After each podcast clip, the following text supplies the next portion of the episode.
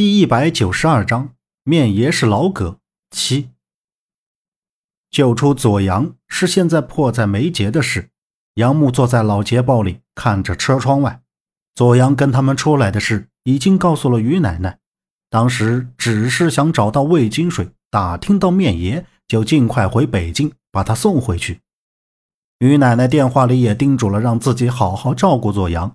如果左阳出了什么事，那自己。如何向于奶奶交代？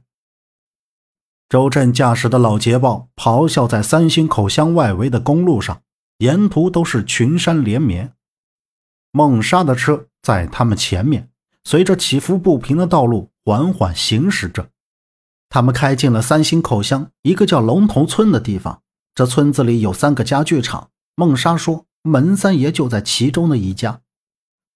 孟莎把车停到了村边上。下车瞭望了一眼远处那一排高高的厂房，转过身对向他走过来的杨木说道：“应该就是前面那家。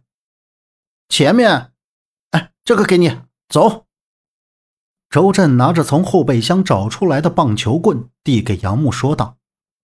陈方安也一副要上战场的样子，把自己背包抛在车里，大步走到杨木身边，炯炯有神地望向那边的厂房。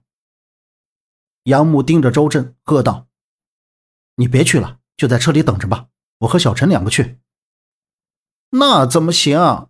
他们要是人多，你们打不过怎么办？我必须得去呀！周震把棒球棍放到杨木的手里，说道。孟莎靠在车门上，无趣地瞅着他们，喝道：“哎哎，行了，你们谁也不用去，都在这儿等着吧。”说完，他望向那边的厂房。三人诧异地看向孟莎，周震刚要上前说话，就看到有几个人从厂房的方向匆匆向这边走过来。左阳也在他们当中。等他们到了车前，孟莎上去打了招呼，说了一些客套话，那几个人就离开了，就只剩下左阳缩着肩膀站立在杨木他们面前，低着头，大气也不敢出一声。左阳本以为杨木会骂他，结果并没说什么。他灰溜溜地跟着上了车，因为杨木一直板着脸，这一路都没有说话，直到他们进了青龙县，找到了住处。左阳是怎么被门三爷抓住的呢？这个问题，杨木后来把左阳单独叫到房间，狠狠地骂了他一通，逼问他，他才说出来。左阳说，一开始只是想闹闹情绪，没想真要走。再说身上也没有什么钱，就想出去溜达一下。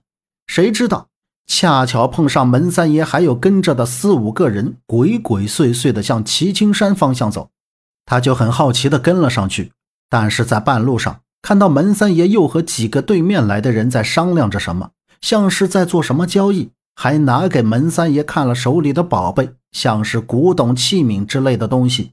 左阳见他们马上交易完了，就注意到门三爷手腕上戴着的一块金表，于是。他涌起了想法，一路跟在门三爷他们身后，进了附近的村子。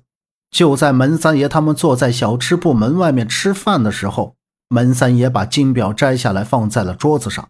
左阳就想顺手牵羊，岂料被门三爷抓了个正着，把他拉到了一边，打了一顿就走了。然后左阳这小子也很精，顺走了门三爷的钱包。可就在左阳幸灾乐祸要往回走的时候，门三爷堵住了他，就把他给一起带走了。杨木听完，脸色十分难看，一股压不住的怒火冲他再次吼道：“左阳，我警告你，你这种小偷小摸的行为，以后别再给我出现，这是要坐牢的，你知不知道？就像这一次你碰上的这些人，如果这次不是你运气好，你早就被弄死了，你知不知道啊？”本集播讲完毕，感谢您的收听，欢迎您订阅，下次不迷路哦。